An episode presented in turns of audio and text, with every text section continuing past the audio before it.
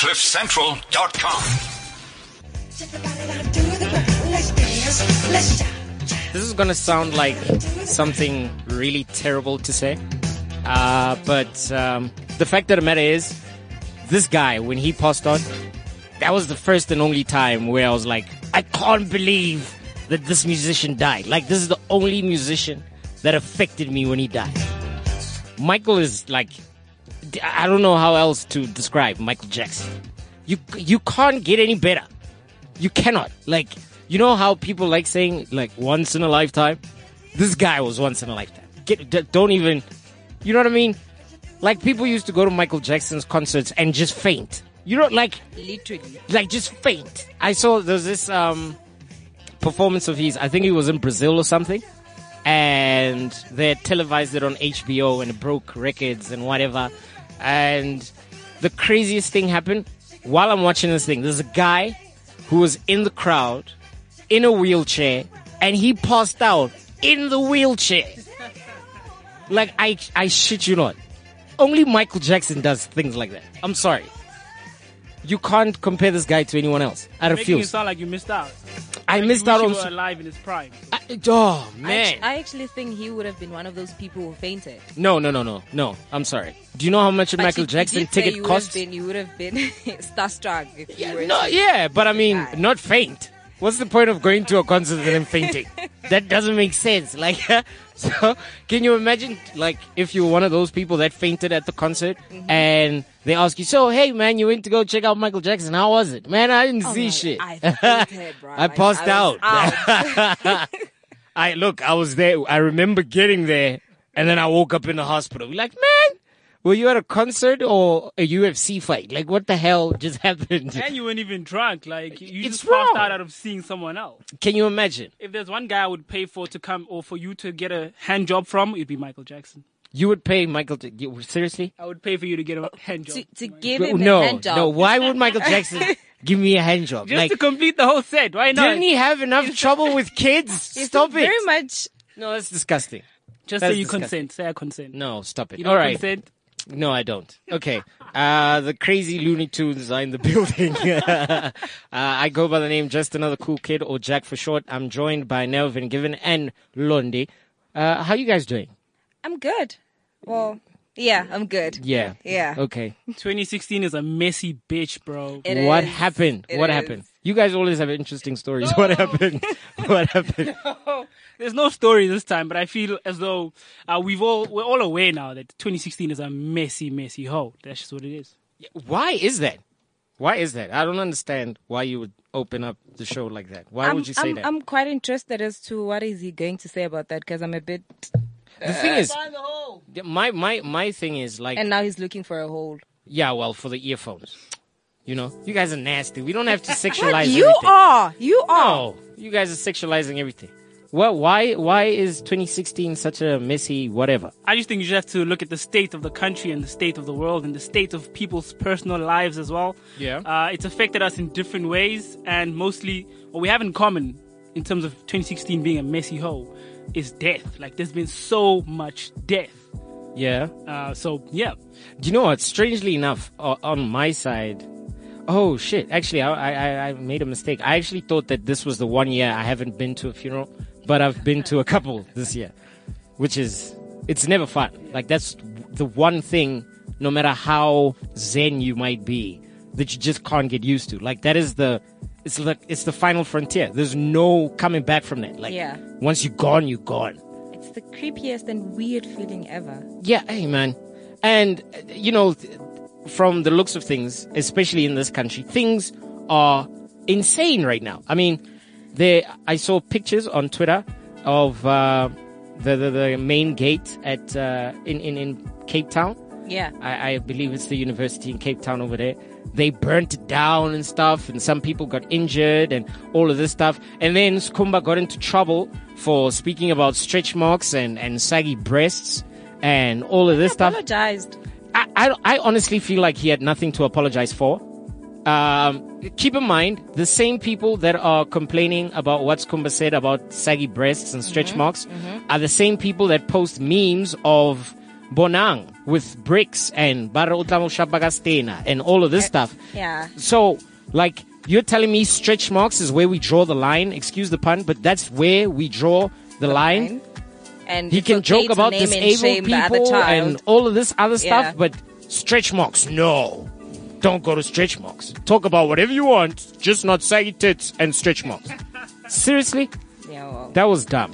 And then in the midst of all of these things, uh, we are, we are seeing somewhat delaying tactics by the presidency in its uh, efforts to, you know, spoil Thuli Madonsela's last couple of days or weeks as uh, the public protector.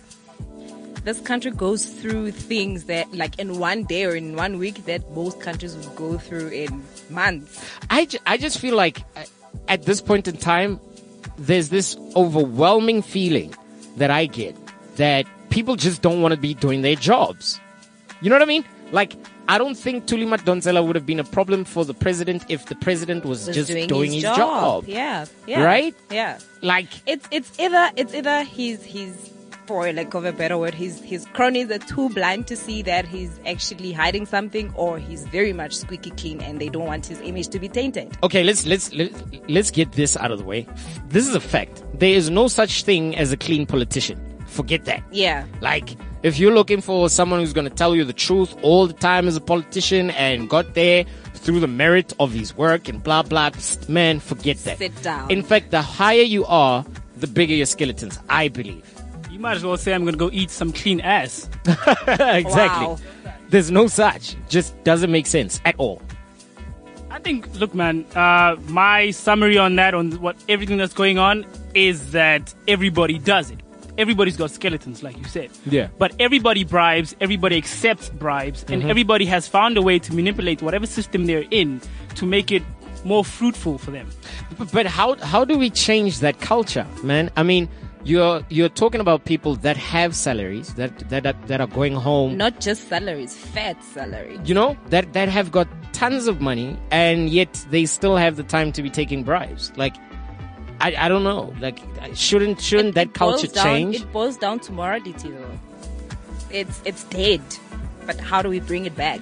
the thing is everyone seems to think that morality is based in religion so that's when you know we start discussing Yeah, jesus and yeah. muhammad and you know i just honestly believe that everyone knows the difference between right and wrong I like I, don't- I don't think you will Common sense. Yeah, and yet people are still doing as they please. It's how do we solve it? Like, does anyone actually have a solution to the stuff?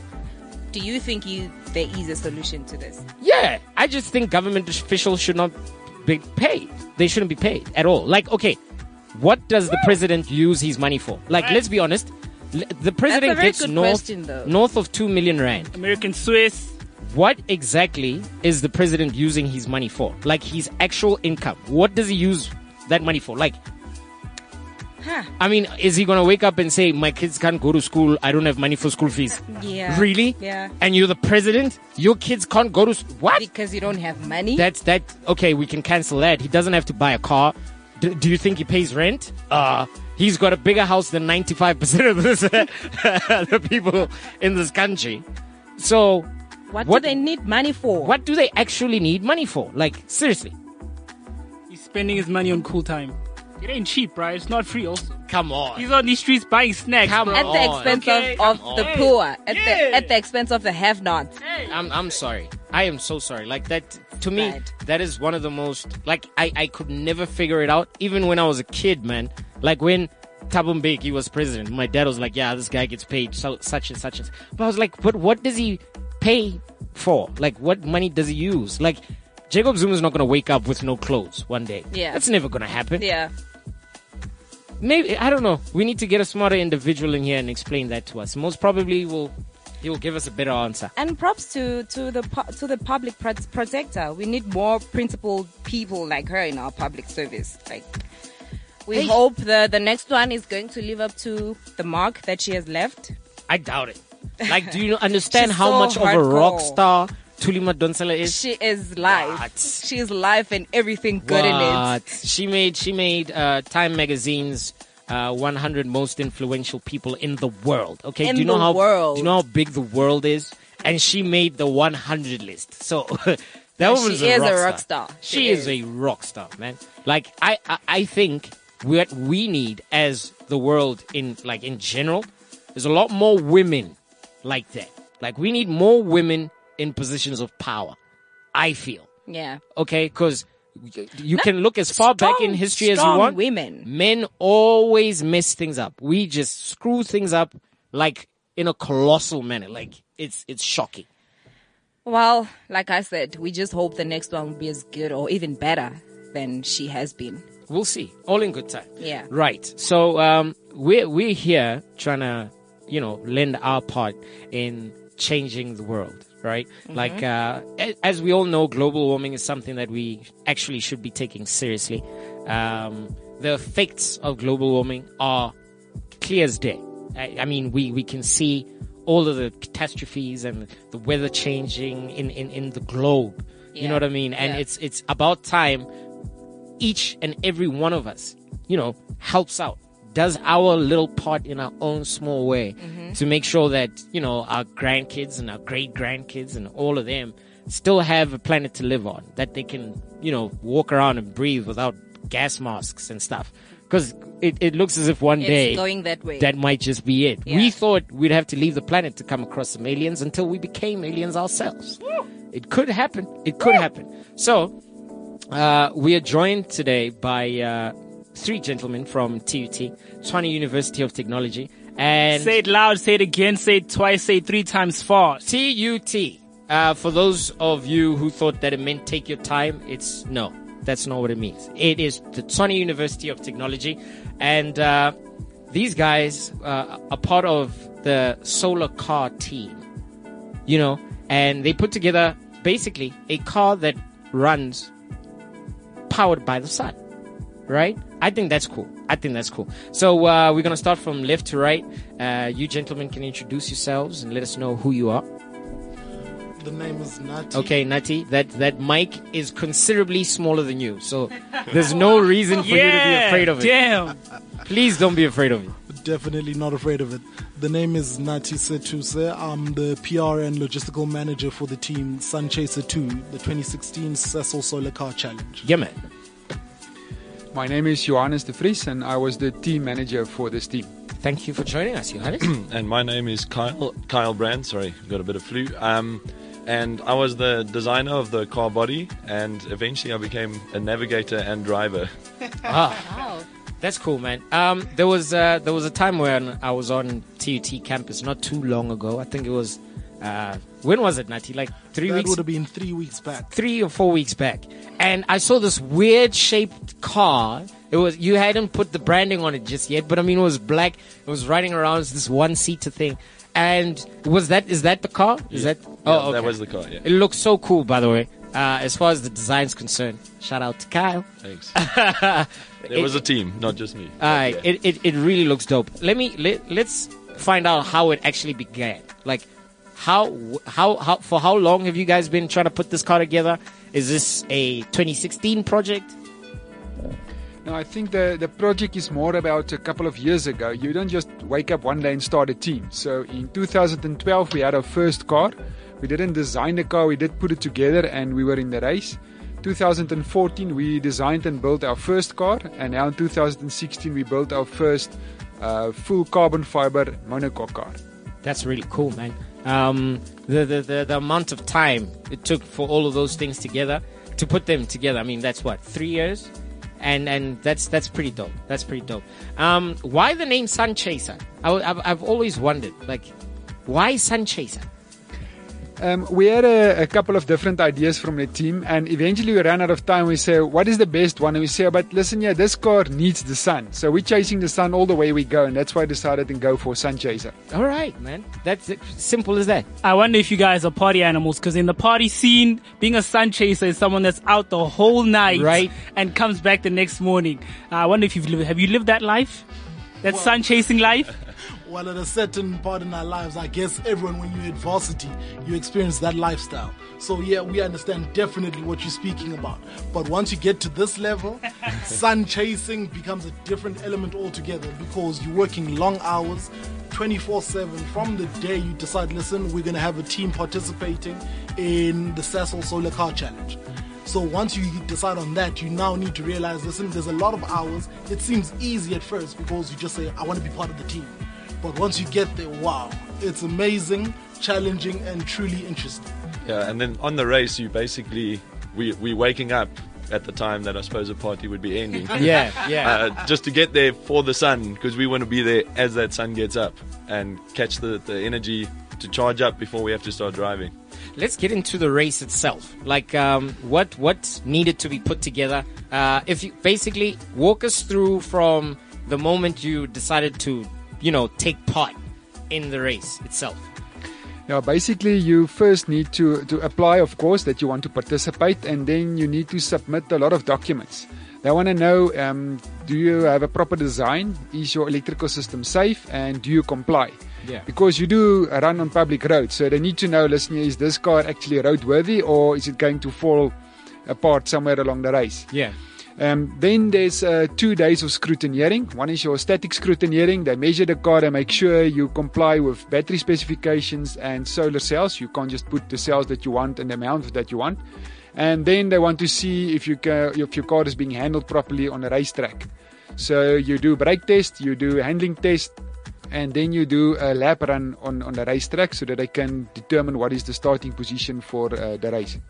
That's really cool. Um, the race, where did the race start? Where's the finish line? That kind of vibe? The race started in, at CSIR, um, and we finished in uh, Cape Town at the waterfront. So it's from uh, basically Pretoria to Cape Town Via Port Elizabeth. via So, Port Elizabeth. yeah. So it's it's like the long way round. yeah, pretty much. Um, how who drove the car down? Who who was responsible? So there were four of us. Um, I was one of the drivers, and then we had Tian Sumari, and then a guy we call Google. Uh, he- Okay. his real name is Jeremy, but we, we call him Google. Okay, I'm guessing he's the brains of the group. well, well, he always has an answer. yeah, yeah. He's he's Mr. Know It All. All right. So um, how was it? Let me let, let's since you were actually in the car. How how is the drive? So, like for the first hour, it's it's fun and it's cool. But then after like the next half an hour, your your backside starts getting sore. Yeah. And then you're pushing to the two hour limit. We are limited to two hours. But by the time you get close to two hours, you want to be out. Like Yeah, you- yeah. your backside sore and you're tired. But it is a lot of fun. It's like driving something that you haven't driven before, obviously. Yeah, yeah, for sure. But it's a little, a little bit like driving a go kart, but a lot more sophisticated. And I mean, there's a hundred things going on, and you got to just pay attention. So, yeah, fun, but also intense. That's pretty cool. Um, this race couldn't have taken like a day and a half. Clearly, um, this was what 14 days of. Well, so eight days of racing. Okay. Um, yeah, eight days, and we we limited. You don't. So the South African race is well, it's not a race; it's a challenge. So you've got a dedicated, uh, a defined start and end point each day. Each day, yeah. And then you've got loops. So the objective is to do as many kilometers as you can. So each day we would start and then look at our strategy, look at how much battery we had, and then decide how many loops we would do, and then complete the, the, the sort of main drive as well. And then the winning team was the team who, by the end of the race, had racked up the most kilometers. Yeah. So arguably, you could just do like a hundred loops and do a ton of kilometers, but obviously you only have the sun, so you got to play that Yeah. carefully. It's like it's like uh, you remember when we were growing up. Your mom was like, "You better be inside the house before the street lights come on." Yeah. yeah, yeah. It kind of feels like one of those. You made sure you were there. You would not miss, like, not even a second later, you would be can't. there. So, so we had that like at half past five was the cutoff. Yeah. And after any minute later, they start penalizing you. So, so like, yeah, you you get there by. I mean, the one day we had to, our car like was running a bit low, so we had to put it on the trailer. And I mean, I don't even know how. I still can't figure it out. But the car flew off the trailer Oh, into wow. what's called parc fermé, which is Yeah. the close for the day. What keeps the team going? Because obviously you guys are responsible for different uh, facets of this project. And then you, you bring it together, you come together and discuss, okay, this is what happened today in terms of this and that. Uh, but what keeps that sort of, that team spirit? Because I mean, it's everybody that's involved. So all of you have to keep each other motivated, I imagine. I think this is the, choice to be part of a team is more like a, it's a passion. You want to do it. It's not like in yeah maybe I'll join the team because then you will see it's a lot of hard work, it's a lot of extra hours, and eventually you will re- remove yourself from the team. So if you start working on this car for three months, day and night, every weekend, every public holiday, then it's it's like a family. So and then you know you need to do whatever it takes to get that car ready for the race and to get into Cape Town in time. It sounds a lot like running a Formula One team. I mean, there's Yeah. so much involved, and it's it's it's physical, it's mental, like it's training. It's a training experience. Uh, let's let's look. I am in in no way intelligent enough to actually talk specifics about the car, but could you just shed some light into what actually goes into making a car like that, like the components and stuff? Look, I'm gonna sit here with a confused look on my face, but this is for our listeners that actually understand what the hell is going on. So, so Johannes said earlier that it's a full composite, uh, which means well, we use carbon fiber. You can use other composites, but carbon fiber obviously makes the most sense. It's Okay. the lightest for the strength that you get. Yeah. Um, and w- when we say a monocoque design, it's basically like a, a giant tub.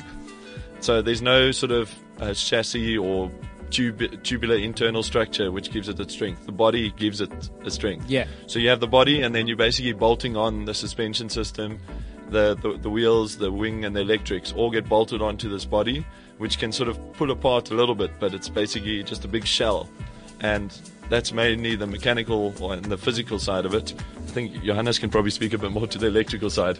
Yeah, for the electric, it's, it's very important to um, take note of the regulations for that specific race. Um, they define your maximum, they call it uh, active cell area. So if you look at your solar panel, only the black parts are the active area. So you need to motivate in your documentation that you do not exceed your six square meters surface area. Uh, the configuration on the car, it's, it's up to you. Then inside, of course, you need to take that energy and convert it and store it in the batteries for the rainy day or for your uphills. Uh, we designed our own battery pack, and it's not like a, a normal pack you buy off the shelf. You buy the components loose, and if I remember correctly, we have 396 cells in the car. It's all individual batteries, and you make up your own pack with serial and, and parallel connections. And then from there on, you have your motor controllers and that drives your motors. And then we have a Wi-Fi unit in the car that gives us telemetry data. So in the support vehicle, we can monitor the motor temperatures, the speed of the car, um, the status of the batteries in terms of charge, how much energy is going in the batteries, how many energy out, and of course, what is the status of the battery. So basically, to sort of give you an idea, like when you're driving, you have a guy in the car following you, saying, "Hey, slow down," Okay. or "Speed up," or Yeah. like basically telling you, "No, man, the battery's dying. You got to calm down." That that has to be a very unique experience. Usually, when when I'm driving and someone behind me is a taxi driver telling me to get the hell out the way. Well, on that note, also now I'd give you the aspect most probably which becomes one of the most area, one of the most significant areas, which would be getting partners more than sponsors Okay. on board, and also that relationship which you need to have with those people, because at the end of the day, as Neil uh, kindly elaborated earlier on, it's like the Formula One.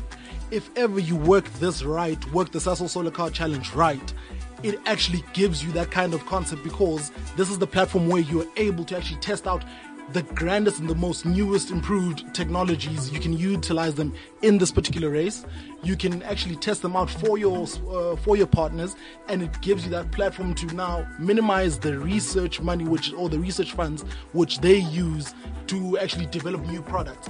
If ever you've got such a strong team or st- such a strong relationship with your partners it gives you that ability. And in turn we also find if ever you've got a strong relationship with your partners or strong partners you are now able when we speak about free education earlier on when we spoke about that i kind of felt it tick, you know, tickling me inside to tell me, listen, this is actually one of the facets which we're looking at when we're looking at the Sasol Solar Car Challenge. Yeah. It's got so many aspects to it. It involves marketing, it involves communication, it involves engineering. Obviously, that's the biggest component of it. But there's so many spheres to it, you are able to breed your own crop for the future. yeah. So that's what we're looking for, and that's what our partners were giving us. When we come on board, we say now, listen, we've completed the Sasol Solar Car Challenge, 2016 Sasol Solar Car Challenge. Now already the team has been sitting down thinking already for 2018, what's going to happen. But now we obviously want to improve on each and every step. When we came in 2012, as Johannes elaborated earlier on, it was our first time being there from there, when the team sat down this, uh, in 2014, they said, listen, we want to improve on whatever we had done in 2012. Yeah. This time around, we actually went in with a solid goal. They had an, a certain number of kilometers which we wanted to complete. Those kilometers were met, and now the team has gone back and said, listen, we've met our target. What do we do now? So those are the interesting sides of it for your stakeholders, basically. You guys are so driven. See what I did there? Kill myself. But you can tell that Nati's the guy that sells the vision, Yeah. sells the the pudding, I suppose, sells the desserts. Um, but it's interesting that you should say, should say that because we barely develop so much of our own things in this in this country and on this continent, that you guys can do research on another company's behalf uh, to push their agenda, their mandate. You've got the skills, you've got the knowledge, and you've got the research. You've you, you've done it. Uh, so to be able to do that for a company coming in, I mean, man. I would just say take the, these millions, man. Just go flourish, you know? The thing is, is like the car is one aspect, but there's like we've been talking again and again. There's a thousand little things. Like we were talking, saying like it's good to know the weather. So I mean, like a weather station on a support vehicle. I mean, that's got very little to do with the solar car, other than the weather and the sun. But like, I mean, there can be a whole lot of research and development about monitoring weather for localized areas and all sorts. I mean, that's there's thousands of little projects and ideas and research opportunities that we would want to partner with to improve our whole team, not just the car, but like the whole running of the race, you know, the um, challenge. from, fr you know, whenever people come together to try do something, there's going to be some obvious things that are going to happen. You're going to come across a couple of challenges. You're going to come across, you know, a couple of highlights. Um, let's start with the challenges. What were some of the difficult things that you guys had to, you know, overcome to get the project done? So yeah, so there, there were many. um, with the design, we, we, we got quite ambitious uh, early on, and we had quite a unique shape that we were trying to pursue. And then in the progress, we saw that actually it didn't quite comply with the, the rules. There was a very like specific rule, and we you could sort of interpret it one way or the other. It had a but gray area. Well, it's grey, but only if you push. Oh, okay. okay. And I think we were pushing a little hard, so then we had to alter the design sort of midway. Yeah. And I, I was actually in, in Cape Town during that time, so we had phone calls and email back and forth doing the alterations to the design, and I got back to a, a different shaped car. I mean, not too dramatically, but dramatic enough. And yeah, that was a, a challenge, but actually we overcome it quite quickly and quite easily. And then obviously there's lots of little things, just like logistical, like yeah. But I think also in terms of part of, uh, in terms of part of the team, um, in the beginning you have a lot of interest from students. Uh, our first meeting, I think we were more than 25 people in, in the room. Yeah. But as time goes by and you want them to commit, then you see them, yeah, leaving silently. Yeah, Uh, yeah. But you need commitment. You need to know that you can trust someone. Say, listen, yeah, that's your responsibility. You need to fulfill that. Come whatever, that's your responsibility. Make it work. And I think that's quite of the challenge is to figure out which team member has got what it takes to be part of the team. Yeah, and, and and you know, especially when you as as a group, sometimes things get left by the wayside. You know what I mean? It's like, dude, did you remember to go pick up what I want? He's like, yeah, I'll do it in five minutes. You know, it's it's it's difficult getting people to work as a group like that. But um, we we've just spoken about the challenges. Give me some of the highlights. I know there has to be tons. So yeah, for me as as a driver, like um, I drove the last sort of stretch into the Ca- CBD of Cape Town. was there a coin toss? This feels like it was a coin toss well, moment. uh, basically, like myself and Tian were uh, the two original drivers, and then we got two more a bit later, and we we discussed it, and he's, he had most of his family up here in Pretoria, so Oh, he agreed that he would want to start the race from the CSR, and then most of my family are down in the Cape. So I asked, well, All right. can I finish? That That's was, fair. That's so fair. it was, it was Yeah. fair, but uh, yeah, so not a coin toss, but a, Yeah. a negotiation. All right.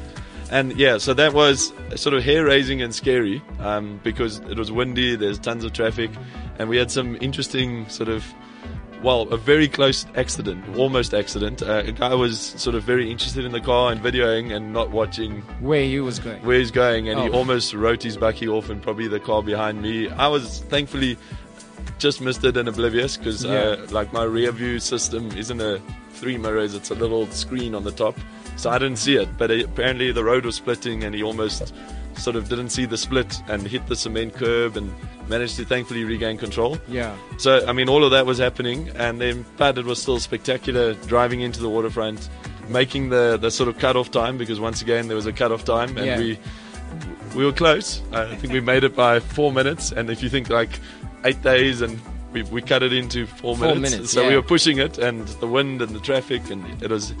But then also my fam meeting my family there. So my wife and daughter they flew down. Uh, and they were there at the finish, and yeah, it was That, was must have been epic. yeah, no, it was Sounds so proper epic. spectacular. Yeah. I think some of the other highlights is um, there wasn't a lot of time to test the car beforehand, so you don't know what to expect. Is is it good or is it is it bad? Hmm. And once you've done the first day and you see, but this is our kilometers, these are the other teams. Well, it's actually not too bad. Yeah. And and for me, what was the nicest is we ne- we didn't have any problems with the car during the race. We saw other teams breaks down, have to pull off, has to weld, whatever, and then our car just keep going. And it- for me, that was a great achievement. It kept together from Pretoria all the way to the Cape way. Town. That Yeah. is that that is fantastic. And I think one or two other small details, like the one day we stopped next to the road to charge, and out of nowhere we had like a group of kids who just were super excited and like checking out this car. Yeah. And then we had like chatting to them, and then actually we sort of gave them some sweets and stuff, and then we actually they encouraged them to sort of pick up litter next to the road. And I mean, in the end, we won the environmental award, and we we, we think that that was a nice contribution to it. Yeah, that's cool. That's so really I mean, cool. those those kind of highlights of like just people showing like fascinated and actually sort of catching a glimpse of a potential future where we're not relying on fossil fuels and things. Where Yeah. like actually, this actually looks a lot more viable than people even realize. You know, I mean, I, I for me, I guess my highlight. Excuse me for stealing your shine a little bit, but I saw the car on campus and I had no idea what the hell it was. And when I finally heard what it was, I was like, I actually spoke to Nati. I was like, look, dude, we're gonna have to bring you guys into studio so we can talk about this. Because looking at it, I mean, we'll post uh, a a picture on Instagram. Uh, follow me at Jack underscore five foot four, and I'll you know post it a little bit later. But I mean, the look of the car itself, it's it's something from 2035 or something. It looks so so cool, man. Uh, it's it's unbelievable. Nati, you are going to Yeah, say a few things. Well, most definitely, it is a beautiful design. So to the team, big ups a whole lot to them. Then on the other hand, for me, the most interesting part, uh, or one thing which really gave me the hope to go into the race with a good start, was the fact that we were the first team to totally pass scrutineering. Yeah. So that in itself just told me, listen, this is a different breed of of the team, and we're really going to go the distance. And for me, from there on, it was an interesting step by step phase right up until the end. A lot of challenges, but believe me, you sleeping on a stretcher in a small tent, bag for the first two days. Oh Lord, it's another situation altogether. Camping, but when you get to the end, you really realize, listen, this was worth it because you know what has really gone into actually getting to where you are. And the team, you can actually see how elated they are when they get to the end. Jumping into the pool of water there at the V&A waterfront, you could tell that the team really achieved something. And our dean uh, for the Faculty of Engineering actually flew down to meet us there. And you could tell he was really ecstatic about what uh, what we had accomplished. So that for me put together the whole trip and made me feel, you know what, definitely come 2018, I need to be part of the next team and I need to find more improvements and ways to ensure that this team does better than what it did this year. That's really cool, man. That is really cool. Um, I heard Carl mention an award somewhere there. In the, he just threw Oh, it in there. sneaking- he just snuck it in there. He was like, you know, they gave us this extra Yana award. You know, um, uh, let's let's talk about the awards. What did you guys receive other than the environmental award? I believe. So, yeah, I'm trying to think. Uh, not So many, so many, So Oh, many. So don't many. even know where, where where do we start. begin? Where Like, we- where do we start? Collaboration of the Like, year. yeah. You know. Invention of the year. No, no, you know what? Uh, on this year's one, they were a bit uh, a limited structure in terms of awards, as they are currently actually expanding the Sasol Solar Car Challenge. Okay. But the things which we had actually won were mostly on our personal goals. That's where I think we really achieved a lot. So we went in with set goals. When we achieved them, we felt we had won a lot and we knew where we stood. Especially if ever you look at it like this. In 2012, when I was looking at the stats from Sasol, these guys they tell us in comparison to the international teams, we had a huge margin. Within the top five, your top 10 regions, it was always or mostly your international teams. Yeah. But now they're saying if you look, compare the two, our local teams are really growing in leaps and bounds and they are getting to a place whereby they're actually competing with the international teams. Yeah. And you need to look at it and understand that some of these international teams, like uh, TUT for one, we were working with the budget in our class. We were the least funded team. And yet we managed to, out of 14 registered teams, we positioned number six internationally and number two in South Africa. That is deep. Now, with all of that said and done, you need to understand that these international teams, the most funded team came in with roughly, this is not an exact figure, 100 million. Wow. Now, you're competing against teams which are looking for 2 million, going to 3. These people are coming in with that type of funding. Yeah. So that's why we go down and sit down and say, listen, we really, really need our huge conglomerates to come on board and to actually interact and try and see where can they fit in in this sphere of the Sasol Solar Car Challenge. I think it's it's really interesting when you consider the fact that it's Sasol that put together this competition type thing. I I, I don't know. I, I, am I the only person who sees the irony in this? I can't be. No, no. I guess then you can look at it like this: uh, all these fuel companies have come to a point whereby they're realizing at, that at one point or another, using fossil fuels is going to come to an end. Yeah. There's new ingenuity coming into play. So now, what do you do? Big conglomerates will forever be on the side of winning because they always ensure that wherever there's money to be made or wherever there's progress to be made, they are on that side. So it's no coincidence that Sasol is actually on the other end of this. They're the ones creating the platform for us to get uh, your renewable energy vehicles.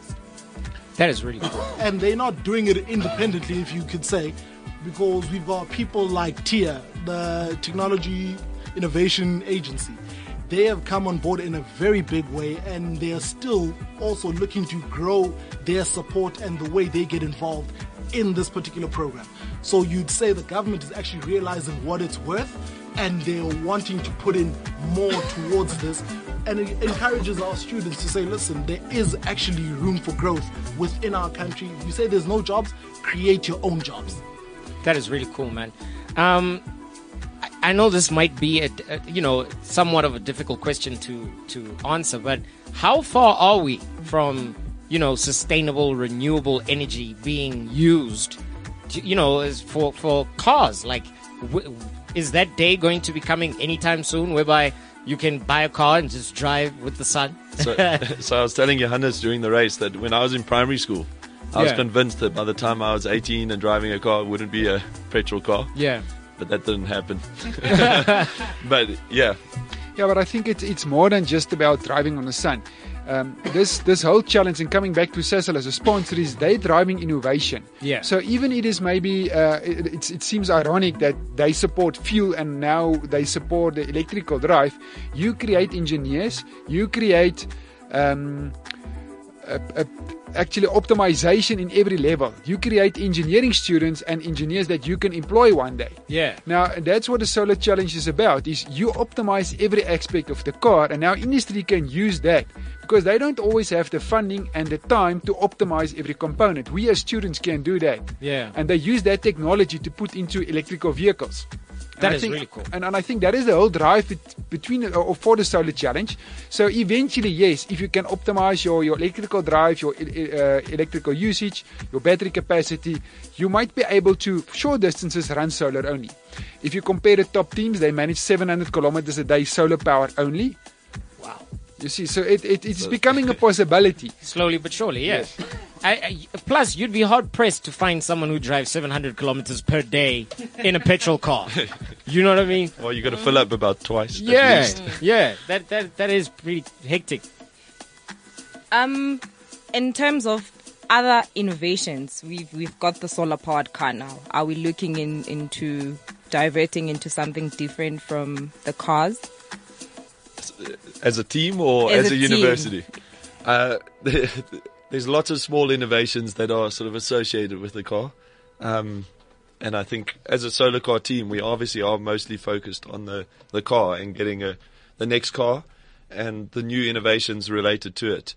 Um, but as a sort of faculty and as an engineering faculty at the university, I mean, there's thousands of little projects and innovations here and there.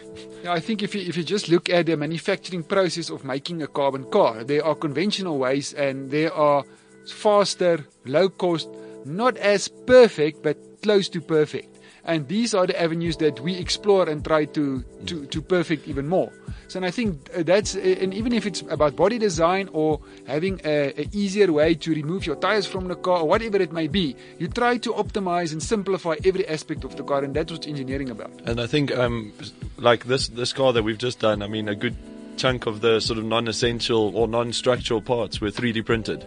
Um, it's sort of like I remember one late night we were busy working, and we are like, "Ah, we need that part." Okay, let me go print. Yeah. And I, I mean, that was like that was partly the norm in the process of building the car. It's like, no, let's just print it. And like, I mean, that technology wasn't around a couple of years. Well, it's been around a while, but like, Yeah. it wasn't prevalent. Yeah. Um, and I mean, even within that, there's all sorts of experiments we want to try to do where we will print a sort of an internal sort of mold and put carbon over it and then dissolve out the insides and all sorts of cool things I get. Um, yeah, so I mean, all of those things, we're pushing all the little bits of technology that we touch uh, with the car project. Now, coming from a institution that struggles for for good news, you know, for struggles to, to be seen as one of the, the best inti- institutions in the country. What does a project like this do not only for the institution, uh, but for your students as well? Because, you know, uh, if you look up TUT, you won't find a lot of sun chasers in there, which are there but don't get talked about enough. Well, on that one, Neo, you really hit it hard, and it's something which a lot of people always ask and have a, have got a concern about. On the road, I'll just give you a small scenario. On the road, we were hosting a lot of activations, educational activations for students. With Johannes, he runs multiple projects from the institution, which actually are what you call uh, interactions with the community. So what would happen? They would ask you, "Listen, I see you've got uh, such and such a program. It's so exciting. What a good initiative, but I've got a problem. You guys are always on the news for strikes, this and the other. I think this on in itself." The way we have actually come around and changed this to say, listen, when we're doing the the 2016 Sasol Solar Car Challenge, we need to ensure that our team and our institution is put on the map and people really know what it's about because with this, it has proven it with no reasonable doubt that TUT is one of the best engineering faculties in the country, period. Whether you like it or not, we are there and we are, pro- we are occupying that space.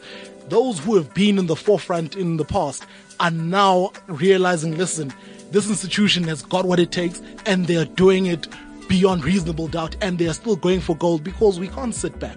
I think we create the environment where students feel as if the only progressive thing to do is be involved in your strikes, your drinking, and all of that. So when you actually create an environment where students are feeling, listen, there's a lot more going on within my institution than just having me sitting at res and being idle. Because at the end of the day, idle minds always come up with the most insane and unprogressive things. Yeah. So that's what we're about, and I think this is what's going to actually open up doors, and people are going to have that interest of find out what else do we have in TUT. And I can tell you now, we've got a lot of initiatives and a lot of programs we're running. Uh, yeah, excuse, sorry, a lot of my friends don't think I have a real job. Because, What? well, a lot of our friends don't think we have real jobs either. So but it's like no, like sort of I'll, I'll hang out and I'll be like, yeah, I'm building a solar car, and they're like, what? Yeah. And then I'll be like, oh, we we we're busy helping uh, some guys, so Giannis and them like print a, three, a humanoid robot, and then like, no, we're designing an artificial nest for ground hornbills. So, like, there's just tons of cool stuff going down. Like, I think I. During the solar car project, more or less by accident and doing a favor for a favor to, to get stuff done, we ended up 3D printing a mold for a prosthetic foot for a two year old little girl. Oh wow. So I mean, like, and that, but that was a somewhat spontaneous, sort of accidental collaboration. Yeah. But uh, like, there's so much cool stuff going down. Like, we just, I I don't know, I have fun.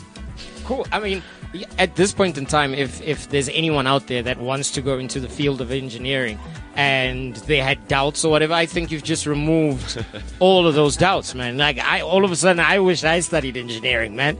I mean, th- you guys are essentially pushing the enf- envelope on so many different things. I mean, I would have never thought you could, you know, print a prosthetic leg and all of this stuff. I mean, the the the, the, the boundaries are non-existent at this point in time. You guys are pushing the envelope all all the time. The car looks absolutely cool. You moved it from Pretoria all the way to uh, Cape Town without a single breakdown. I, it seems as if I'm sitting in the studio with a bunch of supermen, you know, who, who don't have kryptonite, seemingly. You know? Uh, you guys keep talking about the future, keep talking about 2018, and Johannes, you've been saying a lot. You've been saying this word a lot. Uh, we are students. Is being part of this a lot of learning, like a lot of constant learning and adapting and changing uh, your methods? Yes, I think that is, but that is what engineering is about. You have a problem and you need to find a solution. There's no textbook solution. And I think that is what we want to give our students is listen, yeah, there's the problem. I want six solutions and then we handpick the first two that we can try and then we can solve it. There's Yeah. no way, no, it's easy to do, we do it this way. No, that's definitely not the best way.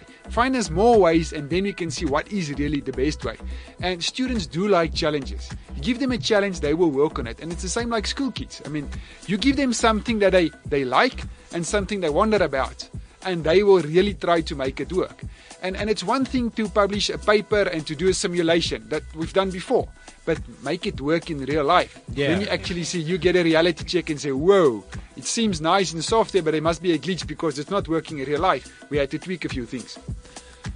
In terms of engineering, in terms of innovation uh, in the country, and personally, I suppose, what, what excites you? What have you seen that you think is going to sort of change the landscape of engineering?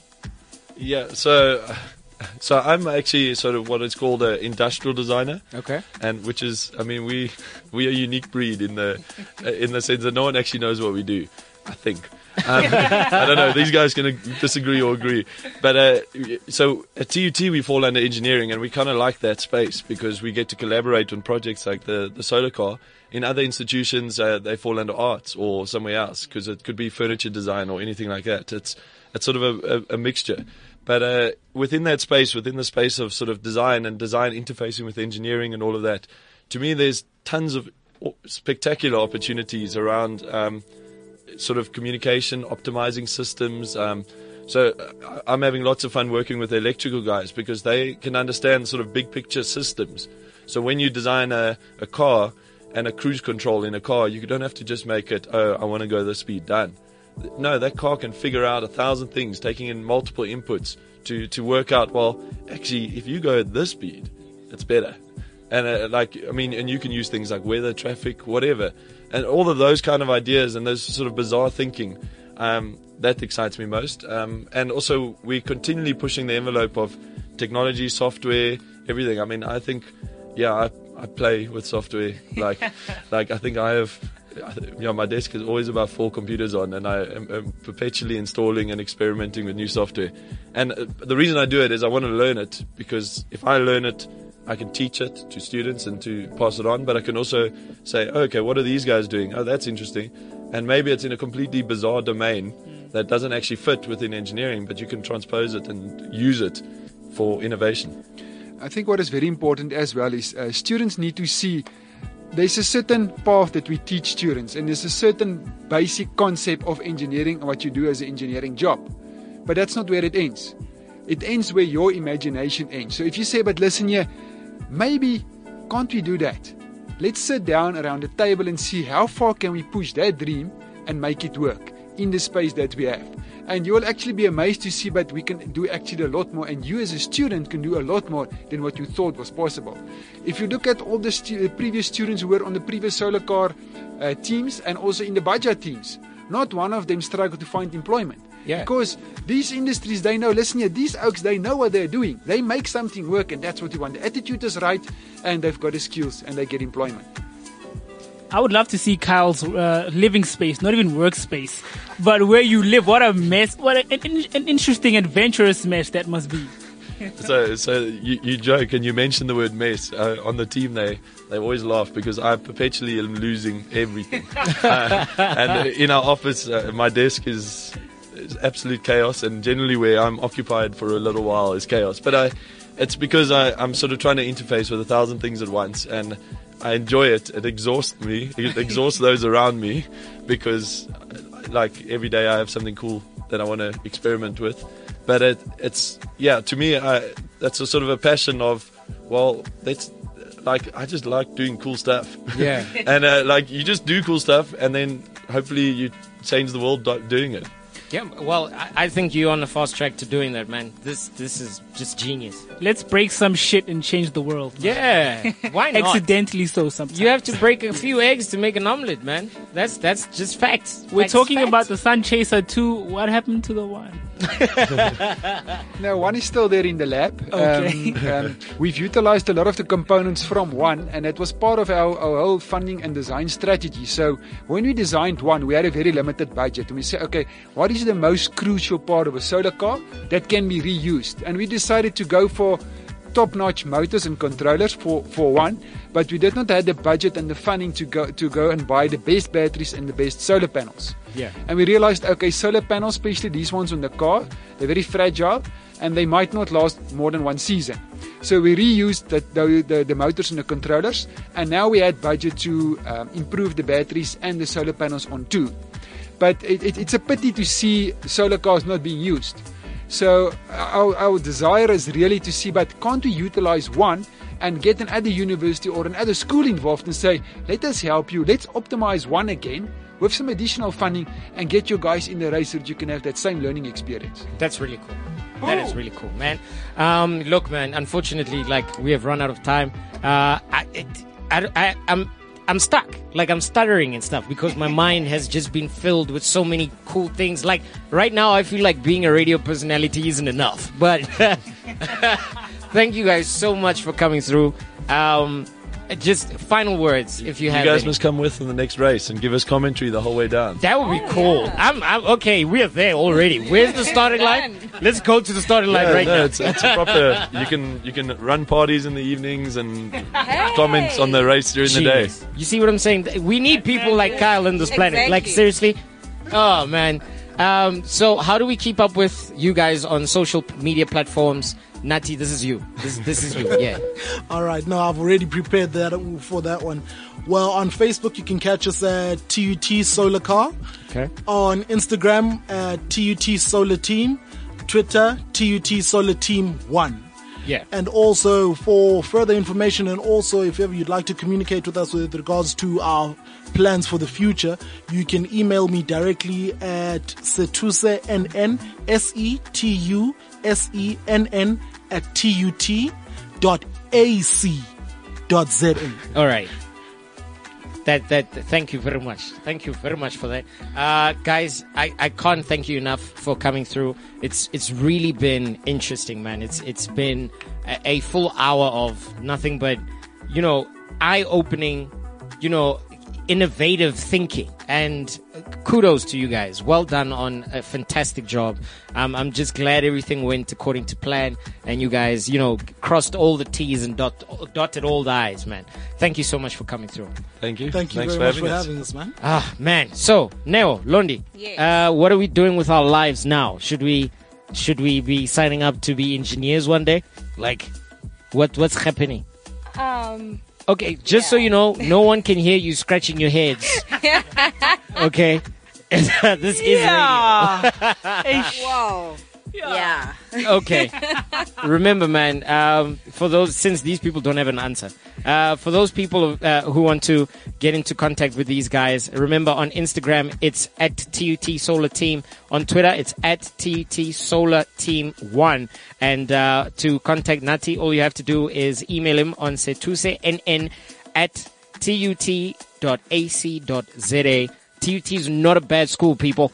Okay? Not even. myself and Nell come from there, so don't mess around. Don't screw around, man. Uh, but uh, it, it was it was dope. Uh, for those of you that want to be a part of the conversation on Twitter, uh, please follow us at jng underscore live, and uh, we'll keep the conversation going. Keep uh, you know with the hashtag twenty something. It's been dope. And just like that, we are we are we are out of here, man. We out. We are done. We're finished. Don't cry, Londi. No, not even. CliffCentral.com.